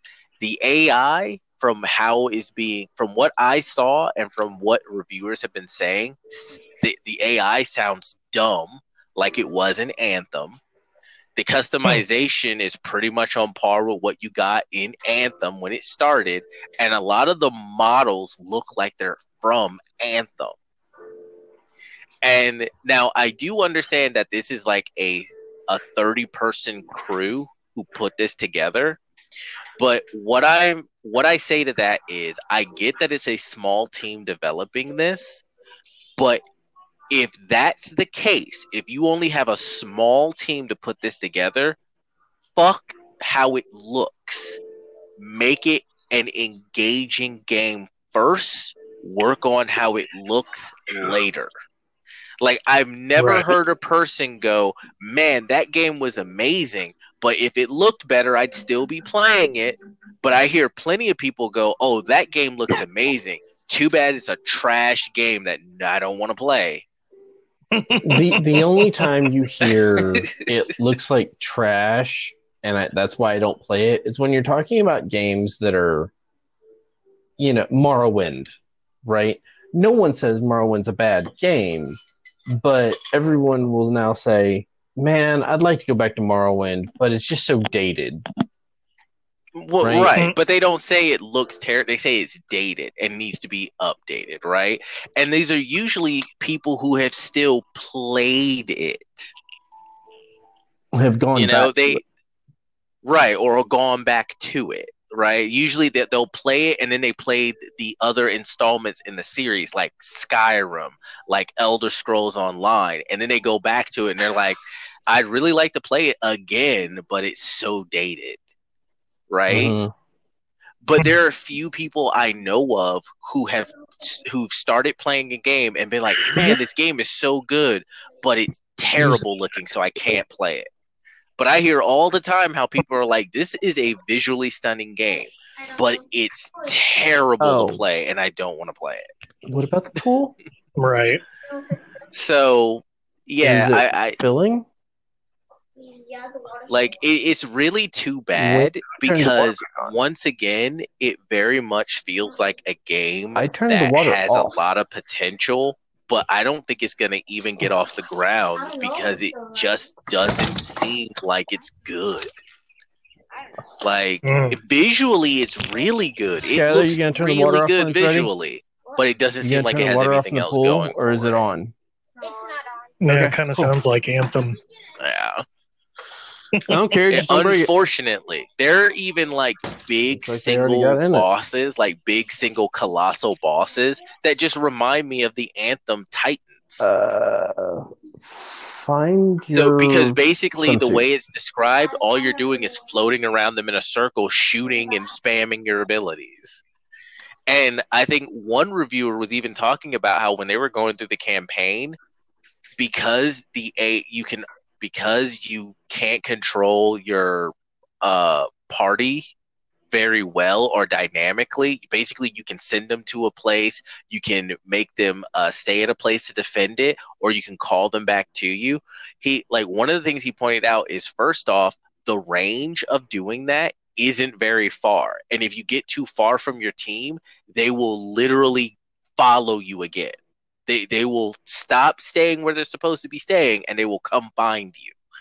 And then Hmm. he was talking about if they because of because you can't individually have them go places you know strategically because you have like a tank you have like a dps like they have classes and they have positions in the group but because you can't individually tell them where they need to go and what they need to do they go as a group they'll get uh they'll run into large groups of enemies and just get murdered and he got to the point where he he said that it was literally easier to just run around reviving them than to try to keep them alive.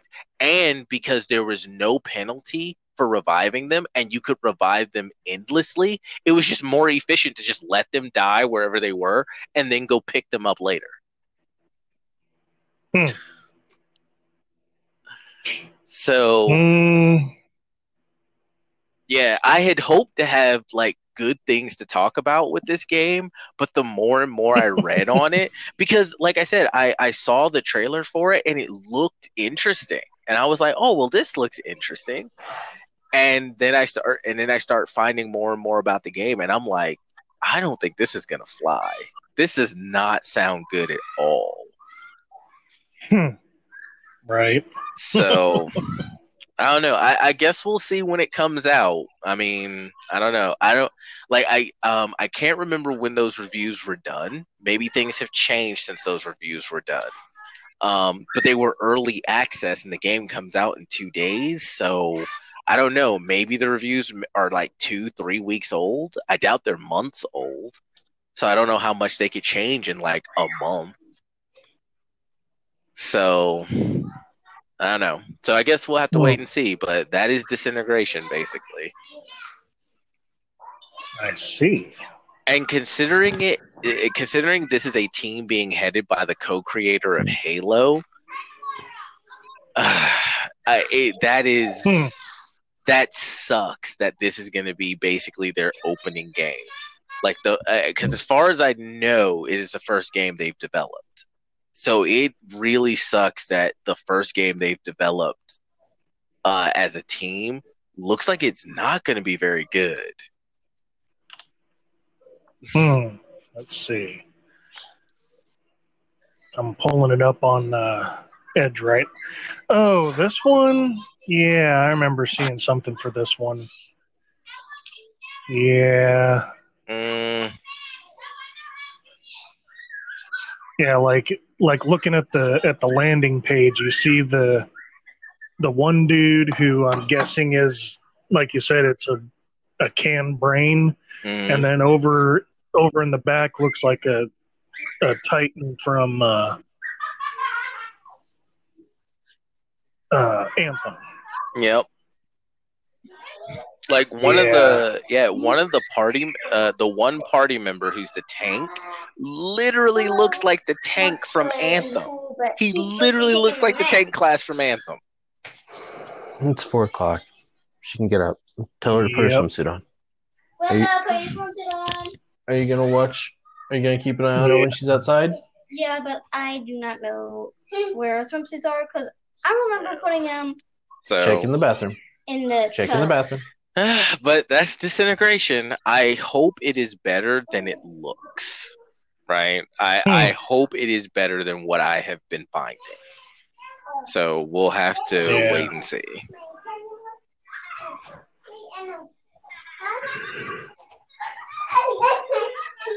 Ugh, well, I had two cups of Cuban coffee. So for for all the the Sony heads out there, go ahead and tell them about PS5. So the PS5 got revealed, and I'm a big PS kid. Um, and I like the new look.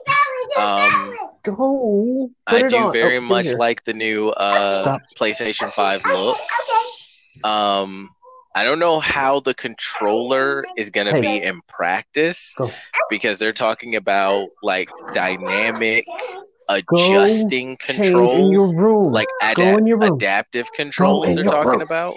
and change. So I do not know how they're. I don't know how that's going to work. Um, but the overall look of it, I really like. It honestly looks like a small uh computer. It looks like a small computer tower, Stop. like stop, a stop. Go- go like in a personally built one. Stay. Stop. Hmm. Oh my god. So, Fucking children. um, does it have rounded corners Willow, uh, come here. PS heads are going to be jerking off? Uh, possibly. it uh, I it would be better to look up a picture of it. It would it would it'd be much better to look up a picture of it. Well, I, Um, I say that because uh, a couple years back, I think when when one of the iPhones came out and it had rounded corners, like on the commercial, the dude was like, "Oh, it's got rounded corners." Oh, Why the fuck would that even matter? uh, because of a thing that someone put out for it. They basically were making fun of it. All right. Go. But wait on your sister. um, okay.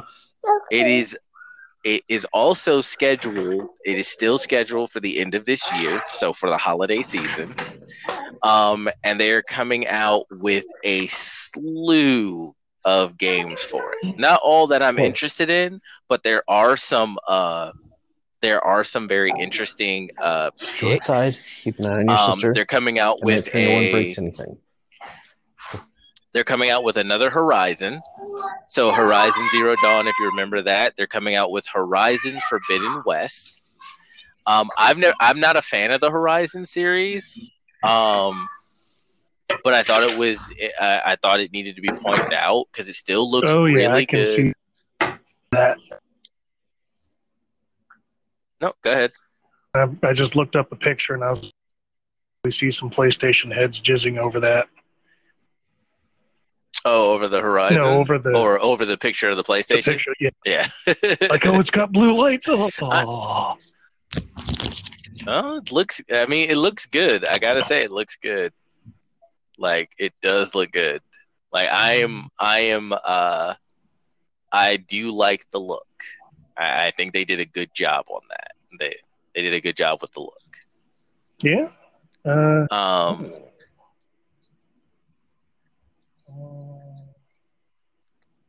let's see. So we have a new Horizon Zero Dawn coming out.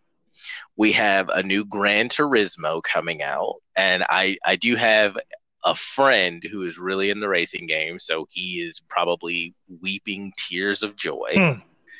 Um, they're moving GTA 5 to PS5, so there'll be a new, they'll not a new GTA 5, but basically an enhanced version of GTA 5 right. coming to the PS5. Uh, they're bringing a new Spider-Man, and it'll be Spider-Man Miles Morales. So it'll be starring Miles Morales. Um, they're making a new Ratchet and Clank.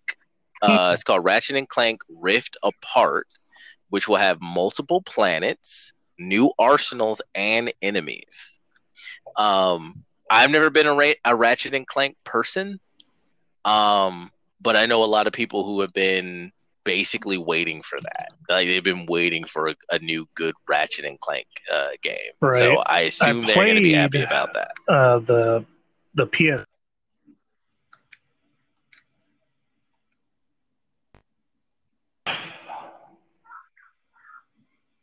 You played the PSP what? Hello.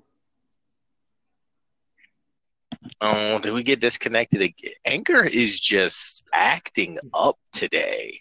Shitting the bed. like really hard. I do not know what's up. Yeah, I was trying to say before I was so rudely disconnected, and welcome back everybody. That uh, I have the Ratchet and Clank game for PSP. and It's not too Mhm. bad. Yeah. But uh yeah, let's uh since Anchor is just being completely unreasonable today. Let's go ahead and wrap things up. Um, for those of us, for those of you listening, if you'd like to see more of the PS5 and the games that are coming out for it, um, you can just you can find their uh, online reveal on uh, YouTube. Just do PS5 reveal, and you'll be able to watch it. Um, you can skip through a lot of the it- do, do. really the reveals are only about maybe 30 40 minutes but it's like a two hour long video so you can probably just skip to the good parts oh but i think Right. what a game coming out that you're going to be happy about david they're coming out with a hitman 3 Hmm. Well, so I have most of the one. Um, I think it came out for both both systems where it was like episodic, Mhm. and the the further into it you get, the more frustrating it got. Of course, it probably didn't help that I was drinking at the time.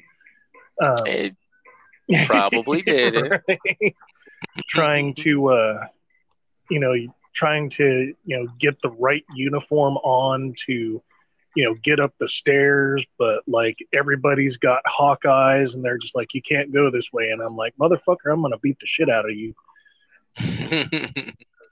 I remember playing, I think, the first Hitman game. It was all right. I, I actually enjoyed it. I think I finished it too. I played I played it all the way through to its end. i've got the the playstation 2 3 pack it was hitman 2 hitman 2 contracts and hitman blood money. Those were really fun games to play. They, they were. And I, I still remember that one mission where you had to uh, snipe two people at once. So what i did was i left the start point went into the sewer all the way over to a tall ass tower and then just waited for the two dudes to like be right up next to each other and then killed them both with one bullet because that Oh, was that that was was a infuriating but yeah so uh, you know anybody from sony if you're listening and you would like us to do some reviews just you know send a playstation 5 my way send one to gerald too and uh, you know we'll get right on that oh yeah, like absolutely. Like You know, I'll we, review uh, all of your games, but my reviews are going to be honest. Just saying. right. You know we uh, we will totally will totally get the word out to our estimated audience of two people. Not a problem. Just uh you know go ahead and sponsor us and uh send us that delicious delicious swag and we'll get right on it. But anyways final thoughts. Um, no game, no life. Definitely worth a watch. Uh, Locke and Key, good show. Unfortunately, not for me. Um, um, and it is unfortunate that at that they started so good in the beginning of the season, and then kind of started tripping in the latter part of their uh, latter part of the show. Um, but still a good show. Still a good show. Um, so is that tripping like they took a bad tab of acid or tripping like jason waiting's like i'll just wait for that bitch to trip bitches always be tripping over nothing Yeah, I'm just just waiting for that bitch to trip. Bitches always be tripping over nothing. um, and uh, as far as disintegration, I hope it turns out to be a good game because it does. Unfortunately, it just doesn't look like it's going to be. It looks like it's going to flop just like Anthem flopped. Given what Um, I've I've heard you say about Anthem about disintegration, it sounds like it's a, a resource flip of a bunch of other games. Like they're salvaging a bunch of other games and a bunch of other mechanics to make an, a new game. New being kind of a relative term. Well, right, and some of the reviewer, uh, one of the reviewers that I read through their review of it, even kind of said the same thing that they were taking a bunch of elements from other games and putting them in here, but not doing any of them well. Like it's not deep enough strategically for strategy players, and it's not an, it's not good enough of an FPS for FPS players, right? So they t- Hmm. they took these two things and put them together, but they didn't actually focus on making either of those two elements um, interact well with each other or make them each very good on their own. So yeah, like you're you're not off the mark. You're not off the mark there. So kit bashing games equals bad. Gotcha. I mean, and- and you hate to see it because it looks like it could have been really good, and I don't, I don't know, I don't understand why. If this is the first title that this studio is doing, I don't understand why they wouldn't put everything they could into it, right? Right. um, it playing well and keeping its players engaged should have been of the utmost importance. Uh, during the PS5, I remember during the PS5 reveal, there's this dude who came on and was like, "There's always been a long-standing uh, confrontate or confrontation or uh, a long-standing problem with the developer's dream and the limits of the technology we have." And everyone who I've watched who's been watching the PS5 reveal when they get to that part goes, fuck off. and I did the same thing. I was like, fuck you. That has never been the problem. The technology has never been the problem with the developer's dream. Well, uh, and like even with and well, even with the advanced technology, developers aren't always aren't going to be able to do exactly what they want with their art. That's just the nature of the beast. What usually holds a developer back is the publishers and the, the shareholder Okay. because they're the ones Willow, putting money into the leave the door alone, okay? No more ringing. shots. And normally they're getting in the developer's way most of the damn time and changing things that they have no knowledge of, no understanding of, right? That's always been the long-standing problem. The developer's dream and the publisher's need for profit. That has Hmm. always been the biggest issue to, to the developer's dream. And then this guy's gonna come up here. Yeah, like everyone I've seen watching it has just been like, "Fuck off, dude." Such a cop out. Um, Like, yeah, we don't have the technology, and I'm just copping out because that's what I do. Pizza's here. but uh, No. but yeah. So, but yeah. Um, PS5 looks good. Uh, can't wait to see what other titles come out for it. Uh, they they've honestly there was like a list of like twenty or thirty games that they have prepared to come out for the PS5, and um, a lot of them actually look pretty good. Um, so I'm looking forward to see what else might get revealed in the next six months that haven't been yet. Uh, I don't know if I'm going to be getting a PS5 as soon as it releases, but we'll see because they didn't in I didn't see a price tag mentioned during the entire reveal. Uh, so they revealed the PS5, but they didn't reveal the cost. That's how they get well, when you. I when I looked it up to see the picture where all the PS fanboys are going to be busting nuts over the blue light and the curves, Mhm. uh, I saw three ninety nine and four ninety nine, but I don't know if that was for the PS5 or if that was the PS3 price as compared to the Xbox One price or anything like that. I, I didn't see anything that says, yeah, it's going to debut at. Is she X hitting amount of with it? right. Trying to put it in the water. But in terms of disintegration, if if they offer a, a trial of it, I might check it out just to see if it's worth a damn, and then give a give a me review of it on an upcoming episode. Yeah. But other than that, Don't throw. um, I don't have anything else. That's okay. All right, so that will conclude this week's episode. Everybody be safe out there. Don't catch the Rona. Keep your social distance. Yes, don't catch the Rona. We don't need that. You know, do the you know wash your hands at least at least keep your six feet distance. You know, And be Take it over. yeah, be really careful out there. Uh, since they've been opening everything back up, apparently there's been a resurgence of coronavirus cases. uh, uh. So and let's let's not forget the uh, protests and everything. yeah, not to mention the protests as well. Be careful of that. So, and if you do wish to partake in the protest, but I think they're kind of dying down now, uh, just be safe about it. If you do take Yeah, part in the protest, I recommend building a uh, a sign that you hold in front of you, kind of like a shield, made out of multiple layers of plywood. Just saying. And take an umbrella, you know, that way, you know, they can't hit you with the tear gas dead on or overhead. Um, There's the, if you see someone if you see someone while you're protesting starting to loot use that sign slash shield to beat the shit out of them yes. If you see someone doing something stupid, hurt them and inform them that that is not appreciated. exactly